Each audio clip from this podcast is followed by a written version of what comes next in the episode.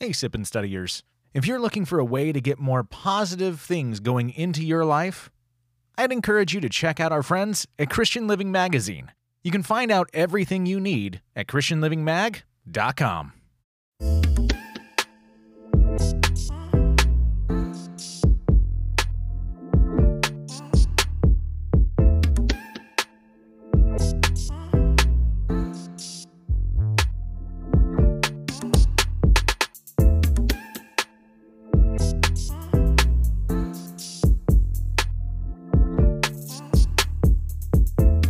Good morning, everybody. We are in the 11th lesson here in Genesis, finishing up chapter 8. In fact, there's, I think, what, two verses left in chapter 8. So just barely finishing up chapter 8 and then getting into 29. In fact, we're, we're doing all of 29. So we're going to do chapter 8, verse 20, all the way to 929. And, and a lot of that is because we're, we're balancing this out. Sip and study is designed to be something that's a little different. We we don't hit the shallow road to where we just barely skim topics, but we're not necessarily full on seminary level either in in depth. But we want to get in and we want to look at things appropriately and take the time that's necessary. Well, if you've been a Christian for very long, and even if you haven't, chances are you are familiar with the flood story. You know, God God flooded the earth and Noah built an ark and two by two, the animals went in and it flooded and it rained for 40 days. And then when the water receded, there you go. And then God gave the rainbow. Well, this this lesson today is titled The Rainbow because a good portion of this section is about God discussing that covenant made with Noah and his sons. And we'll see that with the rainbow. And that is the sign of the covenant of God that he's not going to destroy the earth. Well, if you've been a Christian for very long, and again, even if you haven't, chances are you've heard that and you are aware of that. And so there's only so much in depth that we need to do there. There is a little bit of extra stuff that goes around it, so we are going to take some time. But with that in mind, instead of doing two really short sections, we just put them together. That way we can continue going through things because June for our family gets crazy busy, and we're going to basically take a little bit over a month off this summer because of travel, fundraising for missions. If you're new here, we're missionaries heading out to Pakistan and fundraising. I mean, that's what we do. so, uh, yeah, it, it, takes a lot of time and a lot of energy. So, that's what, where we'll be and what we'll be doing. But until then, right now, let's dig into this. Chapter 8, verse 20 to 929 in the English Standard Version. Then Noah built an altar to the Lord. Now, mind you, this was after the flood happened, waters fully receded. God said, It's time to get out. And Noah followed and came out. Now we're right here. Then Noah built an altar to the Lord and took some of every clean animal and some of every clean bird and offered burnt offerings on the altar. And when the Lord smelled the pleasing aroma, the Lord said in his heart, I will never again curse the ground because of man for the intention of man's heart is evil from his youth.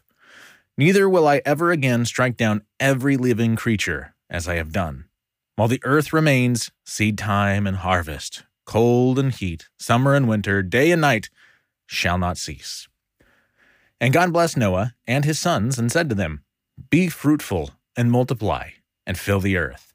The fear of you and the dread of you shall be upon every beast of the earth, and upon every bird of the heavens, upon everything that creeps on the ground, and all the fish of the sea. Into your hand they are delivered. Every moving thing that lives shall be food for you. And as I gave you the green plants, I give you everything. But you shall not eat flesh with its life, that is, its blood. And for your lifeblood I will require a reckoning. From every beast I will require it, and from man. From his fellow man I will require a reckoning for the life of a man. Whoever sheds the blood of man, by man shall his blood be shed. For God made man in his own image. And you, be fruitful and multiply, increase greatly on the earth, and multiply it. Then God said to Noah and to his sons with him, Behold, I establish my covenant with you and your offspring after you, and with every living creature that is with you, the birds, the livestock, and every beast of the earth with you, as many as came out of the ark. It is for every beast of the earth. I establish my covenant with you, that never again shall all flesh be cut off by the waters of the flood, and never again shall there be a flood to destroy the earth. And God said, This is the sign of the covenant that I make between me and you and every living creature that is with you for all future generations. I have set my bow in the cloud, and it shall be a sign of the covenant between me and the earth. When I bring clouds over the earth, and the bow is seen in the clouds, I will remember my covenant that is between me and you and every living creature of all flesh. And the waters shall never again become a flood to destroy all flesh. When the bow is in the clouds, I will see it, and remember the everlasting covenant between God and every living creature of all flesh that is on the earth. God said to Noah, This is the sign of the covenant that I have established between me and all flesh that is on the earth. The sons of Noah who went forth from the ark were Shem, Ham, and Japheth. Ham was the father of Canaan. These three were the sons of Noah, and from these the people of the whole earth were dispersed. Noah began to be a man of the soil, and he planted a vineyard. He drank of the wine and became drunk, and lay uncovered in his tent. And Ham, the father of Canaan, saw the nakedness of his father, and told his two brothers outside. Then Shem and Japheth took a garment, laid it on their shoulders, and walked backward and covered the nakedness of their father. Their faces were turned backward, and they did not see their father's nakedness. When Noah awoke from his wine and knew what his youngest son had done to him, he said, Cursed be Canaan a servant of servants shall he be to his brothers. He also said, Blessed be the Lord, the God of Shem, and let Canaan be his servant. May God enlarge Japheth, and let him dwell in the tents of Shem, and let Canaan be his servant. After the flood, Noah lived 350 years. All the days of Noah were 950 years, and he died. So this can actually break up into a lot of different sections. And depending on depending on what sources you're going through, what study material you're using, this does break up all over the place. But we're just going to break this into two basic sections, two primary sections. First, we're going to see chapter 8 verse 20 all the way to 917, and this is the covenant with Noah. Okay, this is God's covenant with Noah. And then 18 to 29 the curse of Canaan. All right, 20 to 22. Let's just wrap up chapter 8 here.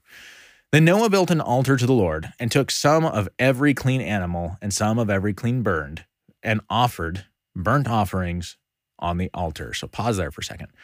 Rem- remember, not only did they go two by two, but when it came to the clean animals, when it came to the clean animals, they brought seven of each, seven depending on the translation, depending on study material, seven pairs or at least seven of each.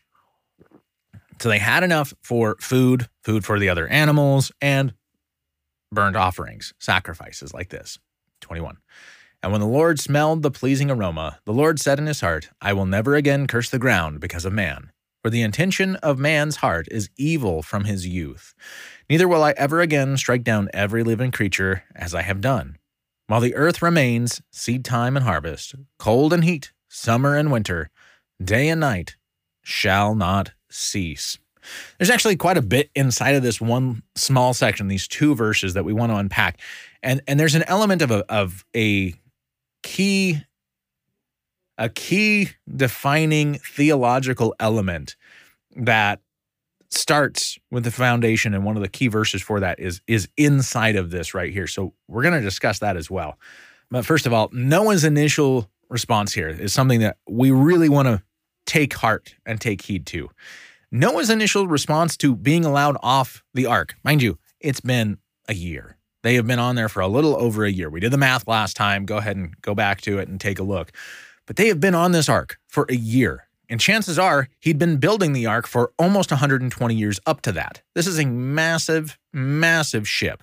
Lots of work that needed to be done. Everything was done by hand, and most of it was probably done solely by Noah and or his sons. And so it's a family project like rebuilding a car, and but they're building a boat from scratch, and the thing is massive. It has to hold enough animals to save all of creation, right? So they build this by themselves. Then they get on it and load it up with food and load it up with all the animals. God shuts it in, shuts it all in there, and they're on the waters for a torrential downpour and upspringing of the waters to, to flood the earth or at least that area for 40 days. And then it's off and on rain for 150 days until all of a sudden it starts to subside and it starts to drain. And they hit land, they hit the top of a mountain, and then they're stuck there for like another seven months, six or seven months. They're there for a long time. So they're on the ship for a year and they're finally off. Noah's direct and initial response is worship. His direct response to this is worshiping God. That is something that we should take note to. They were saved, things went well. His first response is worship. He built an altar to sacrifice, which is a, a form of worship, to the Lord. And he, that's what he does. Now, we see here that the Lord, again, all caps, Lord like this is, is Yahweh. It's the name, it's his, his intimate name. The Lord smelled the pleasing aroma, and the Lord said in his heart. Now, smelled the pleasing aroma. We see this throughout. It's in multiple different places in the Old Testament, especially when it's discussing burnt offering sacrifices, food sacrifices, things like that. It's just a way that, to indicate that it was a sacrifice that God approved of. Right? God God approved of the sacrifice and it worked and it was okay. It was it was pleasing to God. Take a look at Exodus 29, 18. And burn the whole ram on the altar. It is a burnt offering to the Lord. It is a pleasing aroma, a food offering to the Lord. Now, food offering, we want to be careful there. It's not saying that God is eating that and and in some spiritual sense he takes nourishment from the burning of the flesh. No. But it is an offering showing devotion to God. Okay. The the root of pleasing here is is also it's a little bit of wordplay that's being used here. It's something that we don't see in English because it only makes sense in ancient Hebrew. but it is wordplay that's something that that you need to know about or should know about. It's just an interesting fact.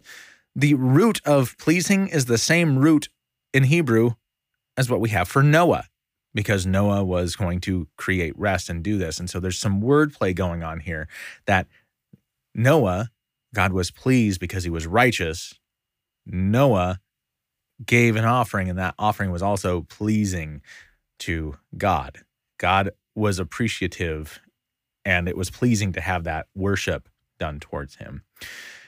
And the Lord says, Never again, never again will I curse the ground. Well, first of all, it's very easy to say, yeah, he did it one time and maybe said, whoa, went a little too far, or that was a bit extreme, or whatever. You know, it's very easy to take a humanistic approach to this and just say, yeah, obviously that would be would be bad, and clearly God just doesn't know what He's doing, and so no, God knows exactly what He's doing. God knows exactly what He's doing. But here's here's the key thing that to remember: this isn't the first time this is not the first time that God has cursed the ground due to humanity.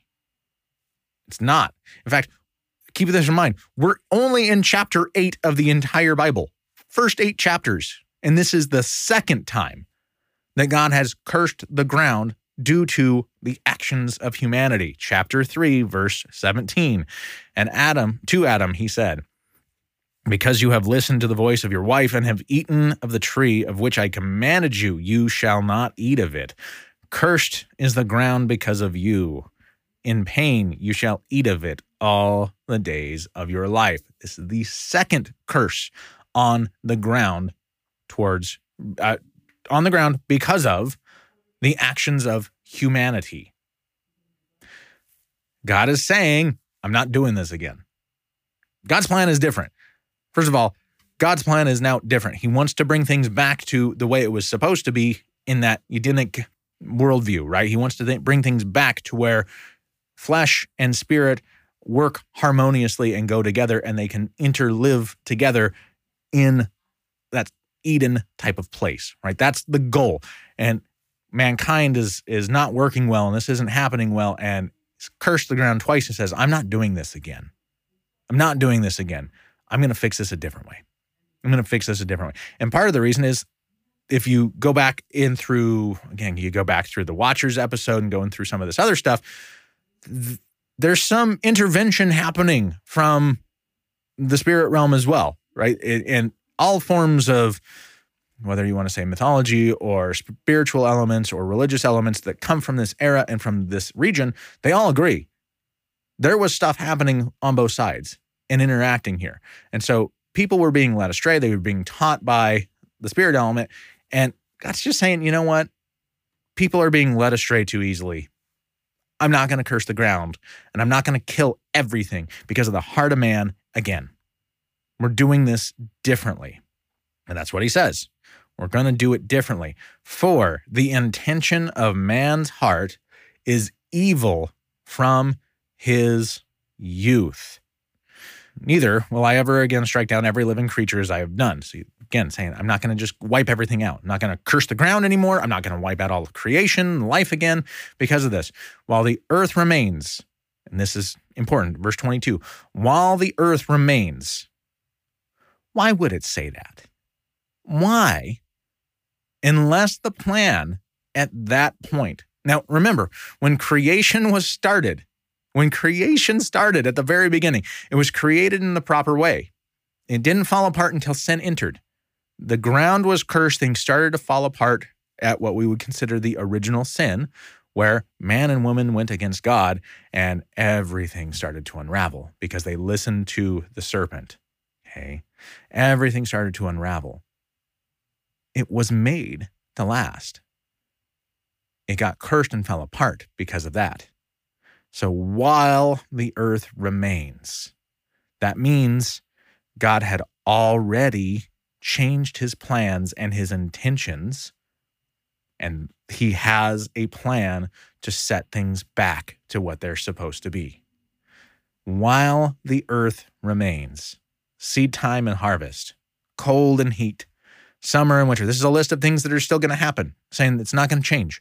There's still going to be time to plant and a time to reap and harvest. There's still going to be cold and heat. There's still going to be summer and winter. There's still going to be day and night. This shall not cease. And this is something that we, as Christians, believers, we should lean into and recognize. Okay. Are things changing on earth? Sure. But if you go through history, things have always shifted and changed on Earth. Welcome to life on Earth. That is the natural order and progression here on Earth in the fallen state. It shouldn't be a surprise to us, but we have a promise right here. Until God says it's time for it to be done, we're still going to have these. We're still going to have these seasons. Okay. It's still going to remain. God has a plan and things are going to last until it's time to act on that plan. This is the first indication we have of Judgment Day. Right there in chapter 8 of Genesis, God lets us know subtly that He has a plan and Judgment Day is going to happen, and there's going to be an even larger reset here, and things are going to go back to the way it was meant to be from the beginning. Now, going to go backwards just a just a tiny tiny little bit here in verse 21 this is that theological part where so in inside of protestantism so we had catholicism and then orthodox and and we had the reformation movement and created protestantism right where we started looking at things a little bit differently in the in the text and in the bible. Now protestantism is now splintered into lots of different groups. We have lots of different denominations. We have non denominational groups and movements. We have individual churches that are Bible, just Bible teaching churches. We have all sorts of different stuff. Okay. There's lots of different variations inside of this, which has been both a blessing and I, I suppose possibly even a little bit of a curse when it comes to the unification of the body. But God calls and leans on us all a little bit differently. And some of us, we, we need to link up, like, you know, hands and feet need to be with hands and feet. They still need to be connected to the rest of the body, but the parts of the hand need to be there with the rest of the parts of the hand. So um, sometimes it, it makes sense and works, but we also need to be unified with everybody else. But anyway, inside of Protestantism, there are two basic large camps that you can say these are the two generic segments inside of Protestantism as far as theology is concerned. And then it splinters from there. First of all, you get what's known as the Calvinist theology, and then you get the Arminian theology, and then from there you even get the Wesleyan Arminian theology.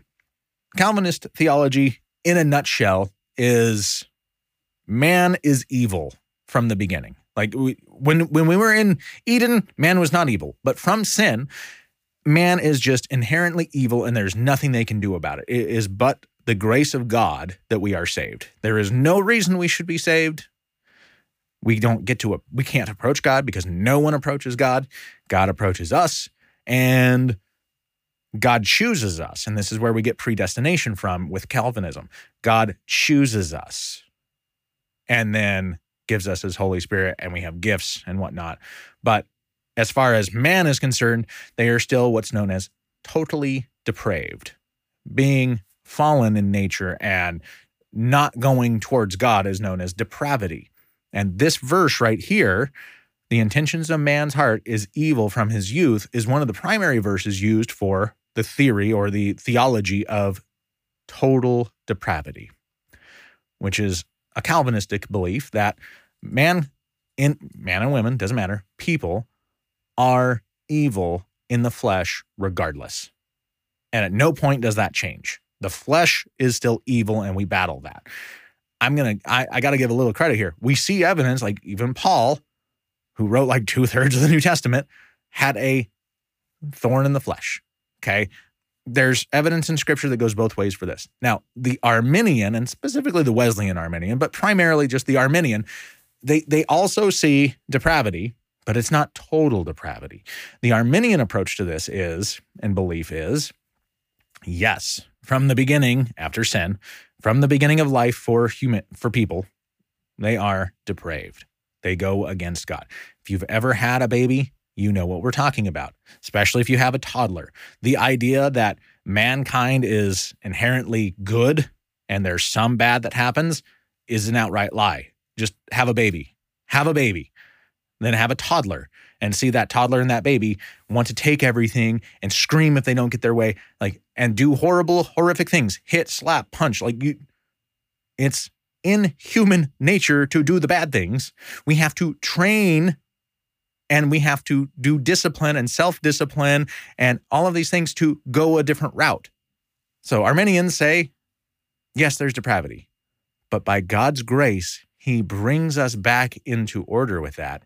And God allows us to have the will and ability to go back towards Him. And especially when we're saved, we have the Holy Spirit, we partner with the Holy Spirit, and we work on things. Now, see, I, I would agree with that. In fact, I would say the fact that we have the recognition that we do bad and we are told from an early time that we are to work on certain things. We are supposed to be self disciplined and work on different areas of our lives to work forward in that is an indication that we are trying to do better, right? That through God's grace, we try to do better, but our core of the flesh is bad but by God's grace, we can achieve higher levels of result. We are not totally depraved. I hope that clears some of that up. But this is one of those sections where that comes from.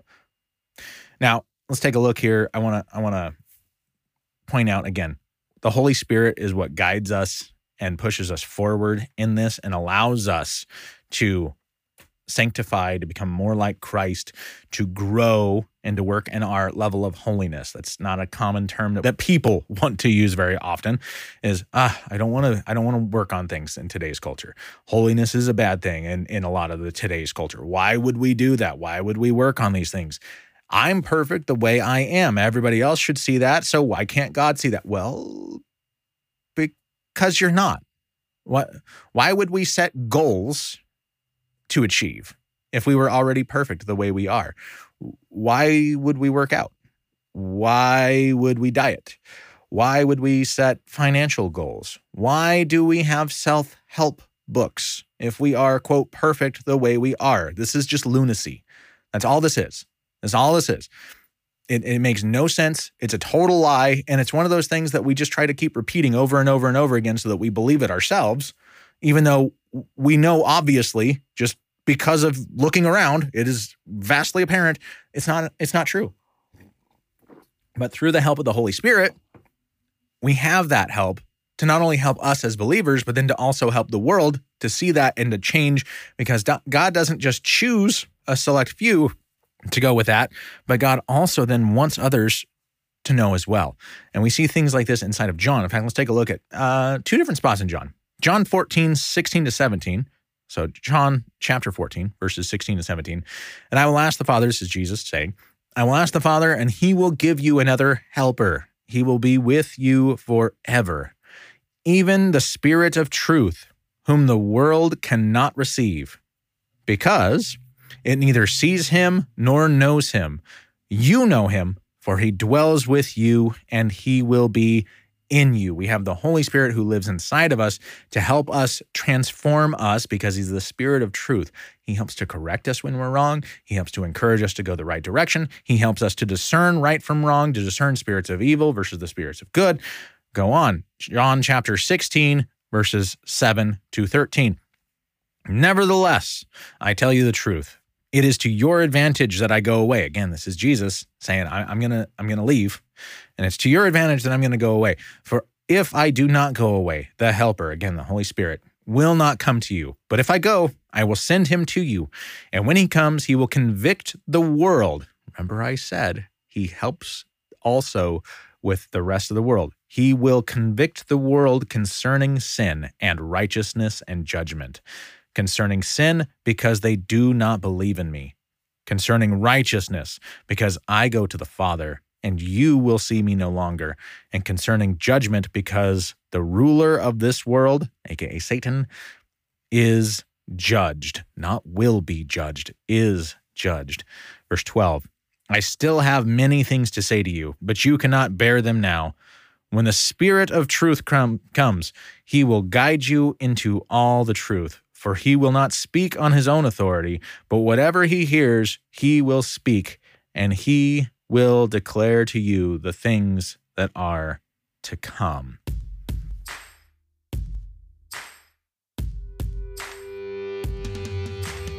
Hey, Sip and Studiers. As you may know, the family and I have been called into missions and are now officially missionaries to the church in Pakistan can't tell you how excited we are for this. It's a great opportunity, and we are so blessed for it. But if you've known anybody who's gone into missions, you know, can't do it on our own. We need people to be partnered with us, partnered in prayer, and yes, also in financial support. But there's so much more. If you feel God tugging at your heart, letting you know that He has a plan for you to make an impact in the church in Pakistan, we'd love for you to reach out to us and partner with us. You can do that and more at chogglobal.org slash dsbrown. That's chogglobal.org slash dsbrown, as in Drew and Sonny Brown. Now, back to the study. Let's keep going. Let's get into chapter nine. We've been here for like 30 minutes in two verses, right? It's okay. The rest of this, a lot of it goes pretty quick, okay? Because we all, again, if you've been a Christian for very long, You've heard that. You've heard this. You've heard this. All right. Verses 1 to 4 And God blessed Noah and his sons and said to them, Be fruitful and multiply and fill the earth. That sounds really familiar. Where have we heard that before? It almost sounds like something that God said to, I don't know, Adam and Eve Be fruitful and multiply and fill the earth. But he continues, verse 2 the fear of you and the dread of you shall be upon every beast of the earth, and upon every bird of the heavens, upon everything that creeps on the ground, and all fish of the sea into your hands they are delivered. Pause here, just verse 2. There's a lot of theology here. Some groups and some people take that to this section right here to mean that prior to the flood, the natural order completely went out the book and that the animals weren't even obeying and, and falling in line with humanity and that animals were killing people. Now, mind you, again, you get into the Mesopotamian beliefs and the Apkallu teaching and doing all sorts of stuff. The sexual sin was astronomical. The war sin was astronomical. You go through all of this different stuff. It was crazy. And so the natural order was all messed up. Now, was it to, to the degree that animals were trying to act like kings and rule over people? I don't think so. I don't think animal nature changed. Human nature, according to this, when we get there, human nature did not change, which tells me the chances are animal nature did not change either. Okay. But what did change was not only are men just image bearers, God is saying from this spot, I am taking a step back. Not that I'm not intervening, not that I'm not working, not that I'm not doing things, but I am taking a step back. And I am going to let you, as humanity, to actually be what I've already set you up to be, my image bearers. You are now going to be what is here on the earth doing the part of acting on my behalf, ruling and doing these things and ruling the earth. Okay. Verse three every moving thing that lives shall be food to you. It's the first indication that we get meat. People get to eat meat as okayed by God. Okay. Every living, every moving thing that lives shall be food to you. As I gave you the green plants, I give you everything. But you shall not eat flesh with its life, that is, its blood. In ancient Hebrew and ancient societies, period, for the most part, they all kind of agreed blood was life. The li- life was in the blood. If you took the blood out of the, the creature or out of the person, it died. So, yeah, life is in the blood. Okay. First of all, going all the way back, that be fruitful and multiply, that is something that we saw in the beginning. Genesis chapter 1, verse 28. And God said to them, Be fruitful and multiply, and fill the earth and subdue it. Have dominion over the fish of the sea, over the birds of the heavens, and over every living thing that moves on the earth. Says, Have dominion over, rule over. Now, God adjusts this and says, Yes, be fruitful and multiply and fill the earth. The fear, the reverence. Some translations and, and even inside of this word can actually mean terror of you and the dread of you shall be upon every beast of the earth and upon every bird of the heavens, upon everything that creeps on the ground and all the fish of the sea. Into your hands they are delivered. Do with them as you wish. And on top of that, now you can eat them. Every living thing, just not the blood. Don't eat the blood. Okay. Which basically is a way of saying make sure it's dead. Make sure it's dead. Now, they took it very literally. They drained the blood out so, and this we still do this today. And a lot of the reason why we do it today is because the meat spoils. If you leave blood inside a dead animal, it spoils and it goes bad. It goes bad very fast. You drain the blood to help preserve it. So there you go. Five and six. And for your lifeblood, which was what we were starting, for your lifeblood, I will require a reckoning from every beast. I will require it, and from man. Interesting. This is another reason why people we're saying that the natural order went all out of whack and animals were just going straight out and killing people and trying to rule over them. Okay. Every beast I will require, and from man. From his fellow man, I will require a reckoning for the life of man. Verse 6 Whoever sheds the blood of man, by man shall his blood be shed. For God made man in his own image. Okay, this is something to where people start to get the concept of capital punishment. Now, this isn't necessarily something, and, and it goes further, it goes out. I mean, you look at Exodus 21 28 when an ox gores a man or a woman to death, the ox shall be stoned, and, and its flesh shall not be eaten, but the owner of the ox shall not be liable. Exodus 21 12. Whoever strikes a man so that he dies shall be put to death. So we even see this in the Exodus, in Exodus, talking about this. Yeah, if you kill a person, you're to die.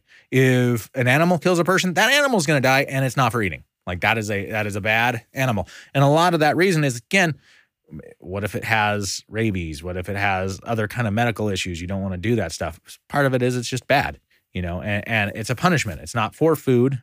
It's just a punishment kind of thing. Now, not really something that we see going forward in the New Testament. In fact, well, I mean, we do see it still happening and see all sorts of, of things happening. But when we look at what Jesus is saying, Jesus starts to shift the narrative and saying, you, you guys have missed the point, right? That's a lot of Jesus's ministry was.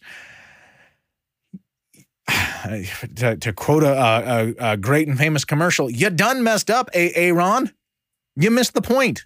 You guys missed the point on so many things, on so many levels. And here's what we see eh, in a roundabout way, but here's what we see from, from Jesus in Matthew 5 38, 42. You have heard it said, an eye for an eye and a tooth for a tooth. But I say to you, do not resist one who is evil. But if anyone slaps you on the right cheek, turn to him the other also. And if anyone would sue you and take your tunic, let him have your cloak as well. And if anyone forces you to go one mile, go with him two miles. Give to the one who begs from you, and do not refuse the one who would borrow from you. About Matthew 26 52, Jesus said to him, Put your sword back in its place, for all who take the sword will perish by the sword because it's the natural order and it's it's just what it is. Like was even in the old testament as we saw here. You, if you kill a person you're you're gonna you're gonna die by that. This isn't this isn't something that we continue on today because we see grace we see forgiveness we see mercy and we are to honor that as god's people going forward as well in fact what happens when jesus is on the cross and getting ready for the cross forgive them father for they know not what they do. Jesus asked for their forgiveness. Jesus also tells us do not hate your enemy, but pray for your enemy. Pray for your enemy. Okay, there's a full paradigm shift that we see. This is to set things in a natural order and to set a foundation. Okay, that's something to where people people tend to say there's God changed, God changed. No, God's setting a foundation for an early group of people there was lawlessness. There was everything. This was pre Ten Commandments, even. There's lawlessness. There's all sorts of stuff going on. And God just had to wipe out the entire earth, or at least that region of the earth, which is where life was.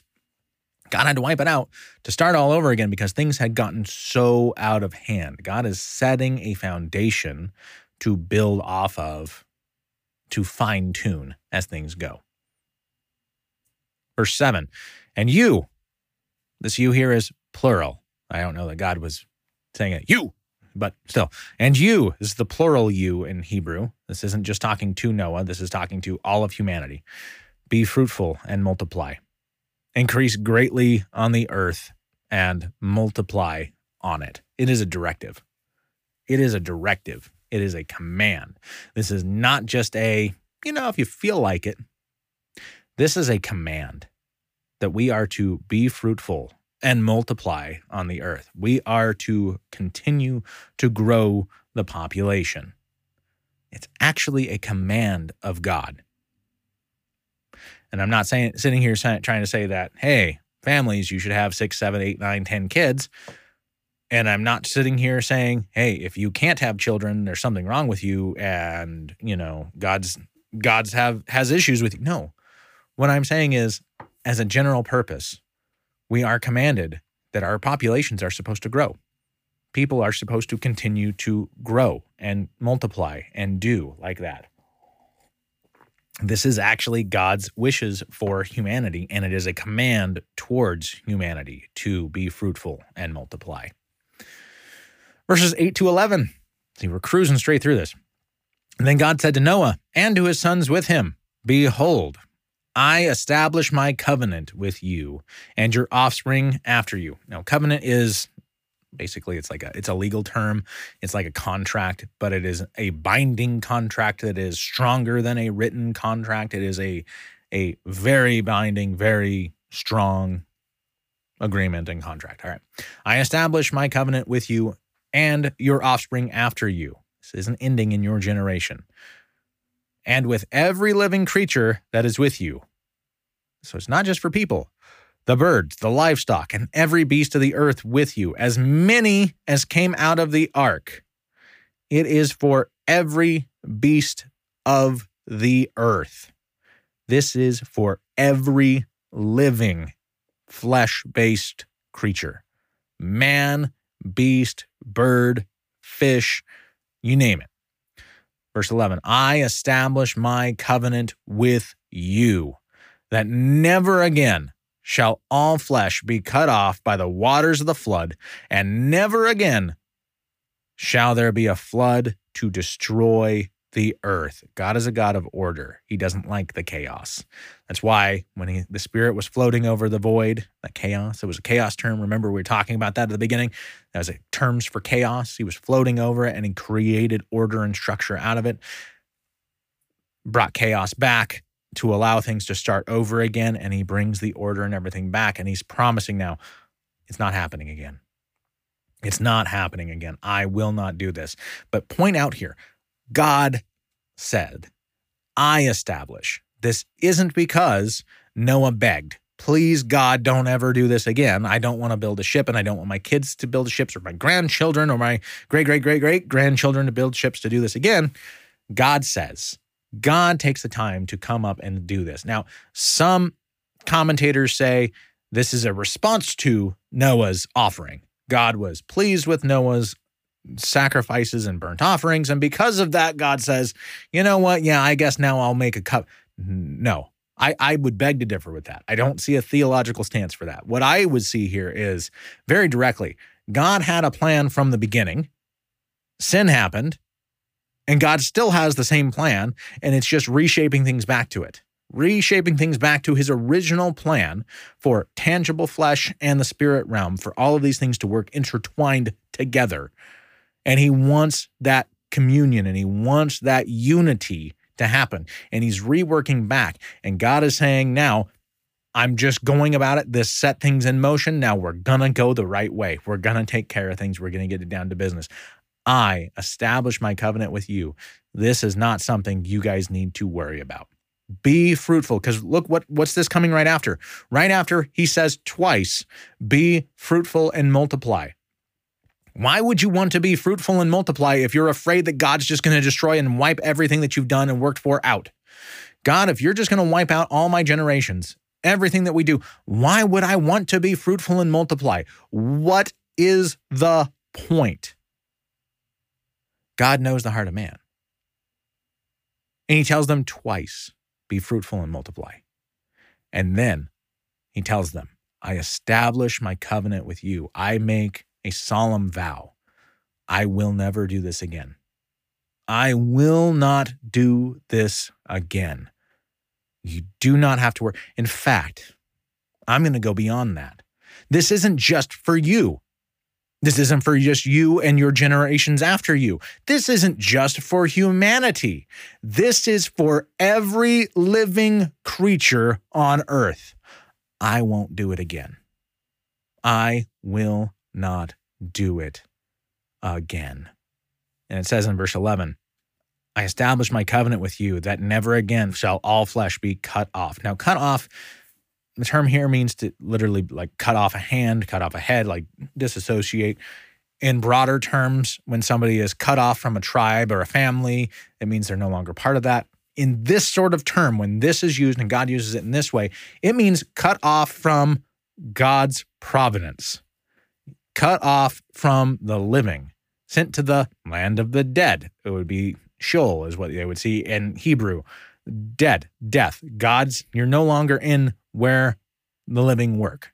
You're just, it's done.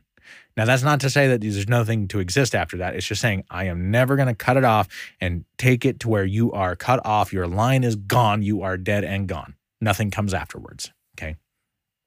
12 to 17. And God said, This is the sign of the covenant I make between me and you. Again, notice this. He starts with himself. I make between me, myself, me, and you and every living creature that is with you, all of creation, every living creature that is with you, for all future generations. And again, until the judgment, until that time comes. Verse 13 I have set my bow in the cloud, and it shall be a sign of the covenant between me and the earth. Now it's broadened to the entire earth. It's not just man and creatures, now it's the whole earth. When I bring clouds over the earth and the bow is seen in the clouds, I will remember my covenant that is between me and you and every living creature of all flesh. Now remember, the term remember in Hebrew means a whole lot more than what we think of. It is a it is beyond just a mental exercise. It is a full on I embrace this. I remember and emotionally remember. I thoughtfully remember. It is a full on embodiment embracing of that.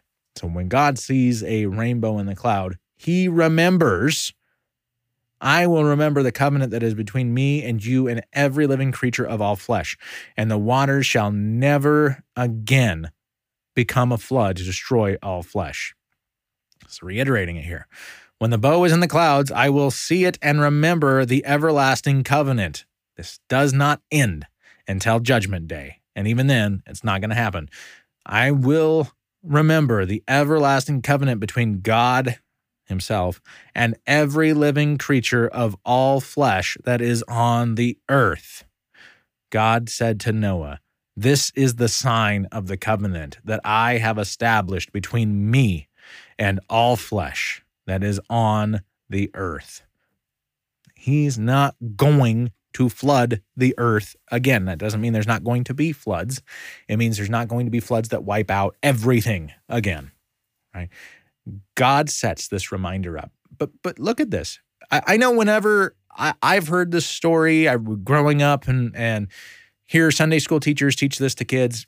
God wants you to, when you look up and you see the clouds and you see a rainbow, that's God's reminder to you that He's not going to, to flood the earth. And that's true. But is that what's being said? Is, is what we're reading here saying, I am putting a rainbow, a, bow, in the clouds, so that when you see it, you remember that I'm not going to destroy you. No.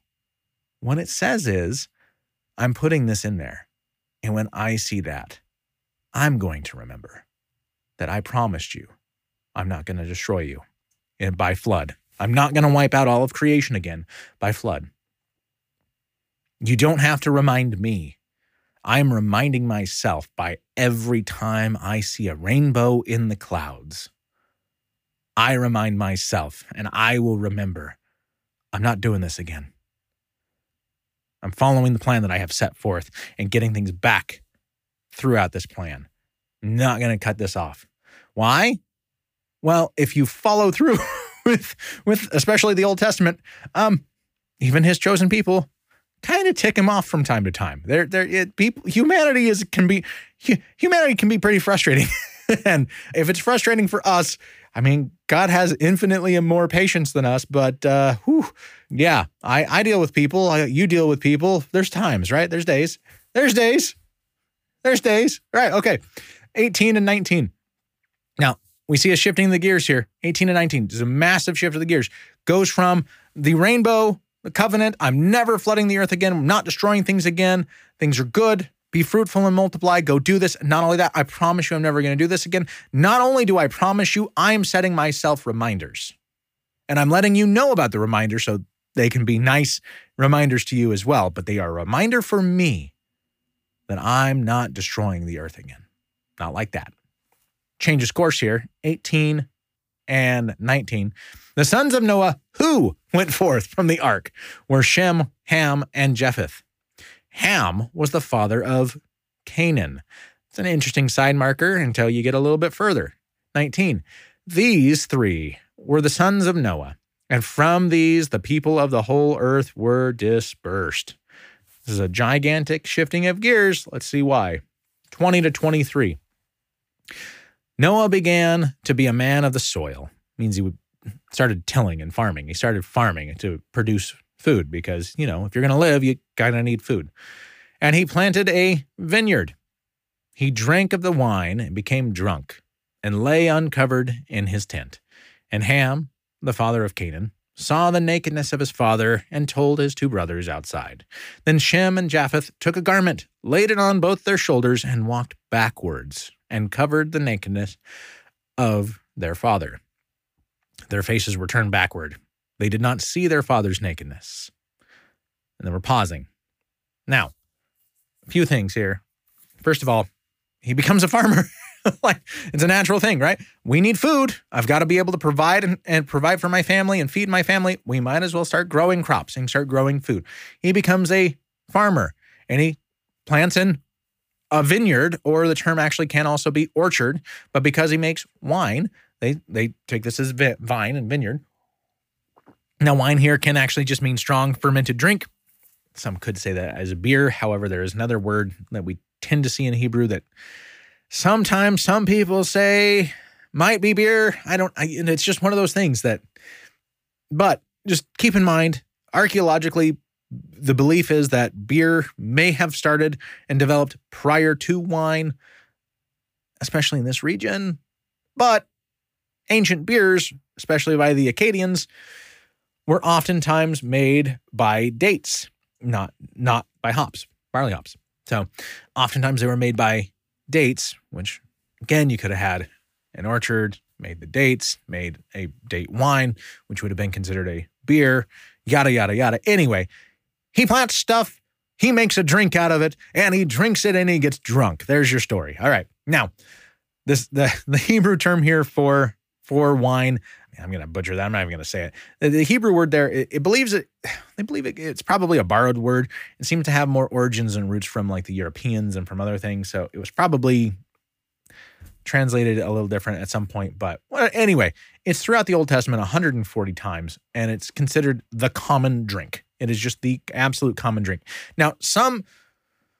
It, not only is it the common drink, but it is considered a light alcoholic drink. Now, people who take that into consideration, they have take that and morphed that into meaning, oh, it was a light alcoholic drink. Therefore, it was a weak drink and nobody was getting drunk. You couldn't get drunk off. Well, Noah got drunk off, and we see it all throughout the Old Testament and all even in the New Testament. They were getting drunk on wine. It happened. It happened all the time. They say it's a light drink because guess what? There were harder drinks. There were hard drinks and and drinks that were aged a little bit more. They used a little sweeter fruits, things like that to develop. If you've ever made wine or anything like that, you can have varying alcohol content. But just because it was light, the light in that just means they didn't add extra alcoholic content to it. They didn't add to the alcoholic content. It was the natural alcoholic content. And if you've ever had natural wine, you can still get the feelings from it. So doesn't mean that it's not possible to happen. Again, we see it here that it did happen. Now, Ham, who is the father of Canaan, is brought out for a reason. As we're about to see, the curse gets point to, pointed towards Canaan, the offspring, which is fine because realistically, even though the blessings that we see are pointed and named at the sons of Noah, it's really towards their lineage. It's more towards the lineage. So the blessing and everything goes there too. Now, the issue here, why why does Noah make such a big deal of this? Well, first of all, again, things get lost in translation. When the scriptures here say he saw him naked, the term used here for saw is not just like a out of the corner of my eye, oops, I can tell dad's naked. No, no, no. It is a inspected. The term here actually means inspected, seen thoroughly like with intent. He went and searched out and inspected and like went all in, I guess, to to see that his dad was naked. So it wasn't just a glance and he noticed, it was a full on inspection. He took time and energy to make sure he knew what was going on. Problem number one. Problem number two. Now, nakedness, scripturally, nakedness isn't a problem, but where and who you're around for nakedness is a problem. So you because it's always been an indication of shame was the first thing from adam and eve. They recognized that they were naked and they covered themselves. That's an it's a thing for shame. Like we just know that. That's human nature. Other than again a toddler that roams around and wants to take everything off you can't hardly keep anything on him so here we go. What's well so what's the problem? Well he was naked. So and then his son saw it. Well, his son didn't just see it, he inspected it. Well, nakedness is allowed if you're in privacy, right? Like if you're in the privacy of your own bedroom or whatever. Well, they were just getting off the ark. At this point, probably for a year or two off the ark, or three or four or five or maybe 10. But anyway, they're off the ark for a little bit. Early peoples, and even today, there's still nomads to do this, they lived in tents. They didn't all live in one tent. These are all grown people at this point because his sons had wives. They had their own tents. Noah was in his own tent when he was naked. Ham sought him out, went into what should have been his area of privacy, and intentionally checked, inspected, I don't, however you want to interpret this, saw with intent him naked. So the problem here is Ham invaded him, his privacy more than just, oh, shoot, dad's naked and turn around and walk away. Hey guys, leave leave dad alone. He's uh indisposed at the moment. No. One, he invaded his privacy. He snooped in on him. Two, it wasn't just a glance. He recognized his dad was naked and started making fun of him about it. Three, he started making fun of him about it to his brothers. He took it and then went and gossiped about this. He went and gossiped about this with his brothers, and it became a kind of a laughing stock. Then his brothers, then Shem and Japheth, took a garment, laid it on both their shoulders, basically saying, That's not right. Knock it off. What are you? He's in the his area of privacy, and you're out. Uh, let's let's go cover dad. Let's go take care of him and they walk backwards. They don't see him. They walk backwards and cover him up. Ham acted shamelessly. That's a bad thing. Shameless means bad. In today's culture, it doesn't always mean bad, but in reality, it means bad. Whereas Shem and Japheth acted with modesty and respect, understanding that what was happening was shameful. And so they wanted to protect their father and showed him respect by covering him up and allowing him modesty. 24 to 27. When Noah woke up from his wine and knew what his youngest son had done to him, probably heard it from somebody, right? Knew what his youngest son had done to him because I'm sure there was rumors going because it sounded like he gossiped. 25, he said, Cursed be Canaan. I'm bypassing you and I'm going straight to your son. Cursed be your line. Not only your line, I'm pushing it directly to your son. You are done. Your son is now cursed. Cursed be Canaan, a servant of servants, the lowest of low, shall he be to his brothers. He also said, Blessed be the Lord, the God of Shem. Praises God. And then praises Shem, right? Blessed be the Lord, the God of Shem. Let Canaan be his servant. This isn't saying let Canaan be the servant of God. This is saying let Canaan be the servant of Shem. May God enlarge Japheth and let him dwell in the tents of Shem and let Canaan be his servant. We maybe add also in that. So Noah finds out what's going on. Again, word spreads. It's a it's a family at this point. And even if this was 100 years down the line, because we'll find out in a moment, Noah lived to 350 years after that. Then if it was 100 years down the line, they could have 50 to 100 people there. Word spreads. Okay, word spreads. Noah hears about it, finds out what was going on, was not happy. Now we see a repeating pattern here again. We see this repeating pattern. What happens? Adam and Eve have kids Cain and Abel. Cain kills Abel, does wrong. The Cainites follow after Cain and do horrible, wicked things and grow worse and worse and worse and worse as time goes. Then they have the line of Seth who try to follow God, and Noah comes from the line of Seth, the only one who's seeking God. There we go. Now we get here, going to Canaan. The Canaanites succeed the Cainites for the lawless. This is a returning pattern. The Canaanites succeed the Cainites for the generations and the groups of lawlessness.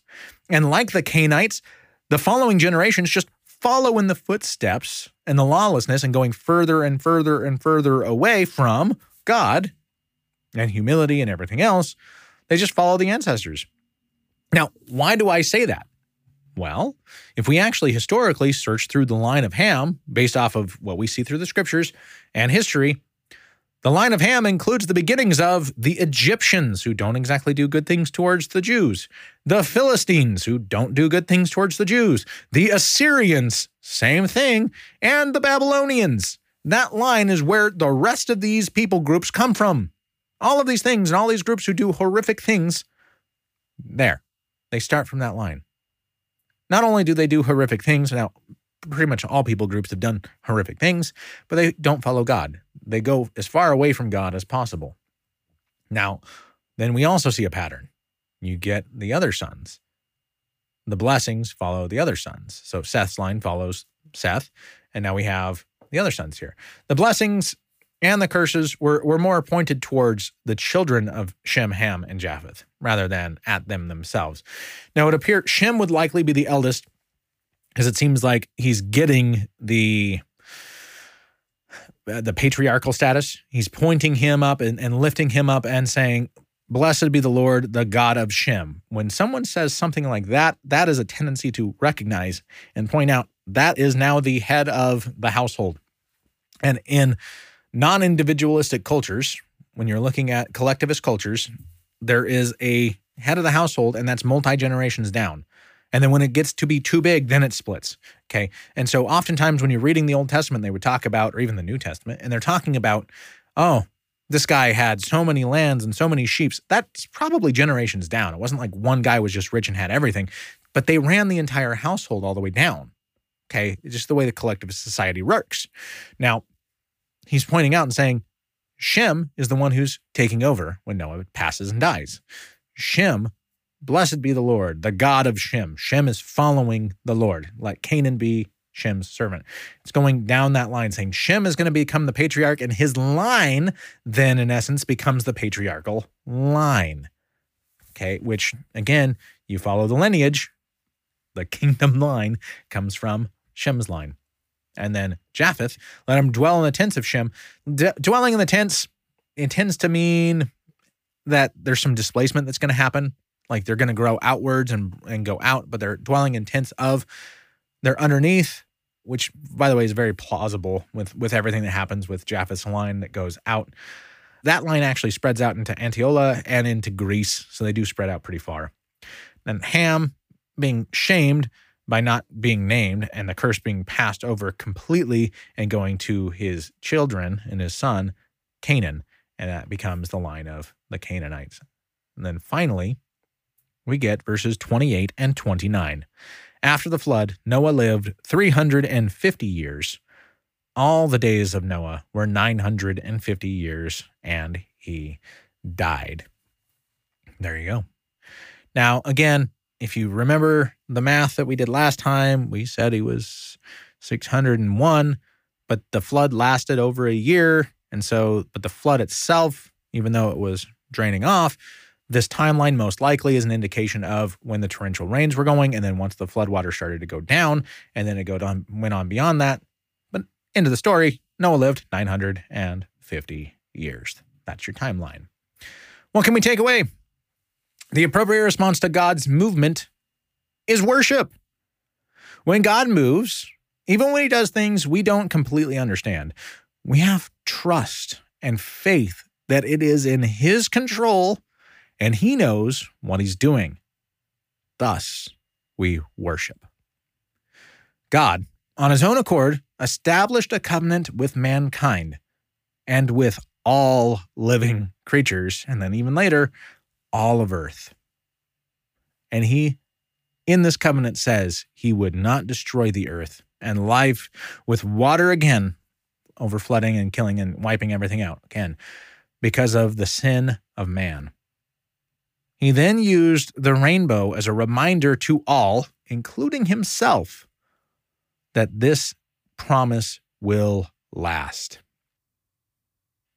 While people being born in a sin filled world are depraved from the start, that is, they, they go against God, they're not inherently good. God can and does help believers to work against the flesh. We are told to fight our flesh, to have self control, to have self discipline. That is a characteristic of a God follower. And we are helped by the Holy Spirit in this. You're not alone in it. And we help each other too. It's something that we should do is help each other through that as well. Finally, Noah, though found righteous, his sons took a very familiar split. One went towards the path against God, and the other two went with respect and respect towards God. Though life reset, humanity was still humanity. But God had and still has a plan. Father God, thank you for your word. Thank you for this today. Thank you for being a God of plan and a God of action. Thank you for having a plan and following it and following it through. And, and also, thank you for setting up that covenant and giving us this wonderful sign and as a reminder for not only ourselves, but as a reminder for you, God, that you are the type of God that will remind yourself about these sorts of things. That this is that important that you're setting up a reminder, and every time you see it, you remind yourself and you remember that you're not going to wipe out humanity that way. God, thank you for being who you are. And thank you for allowing us to walk with you and to worship you and to do life, do it together and to do it with Jesus and the Holy Spirit. Thank you so much. Bless us as we go out throughout this week. Encourage us to do what it is that you're calling us to do, each and every one of us, every day, every hour. God, just help us follow you further and closer and draw ever closer to you. In Jesus' name, amen. Well, thank you guys again so much for this. Hope you guys are learning, growing, and uh, hey, we'll talk to you guys next time. Have a great one. God bless and bye bye.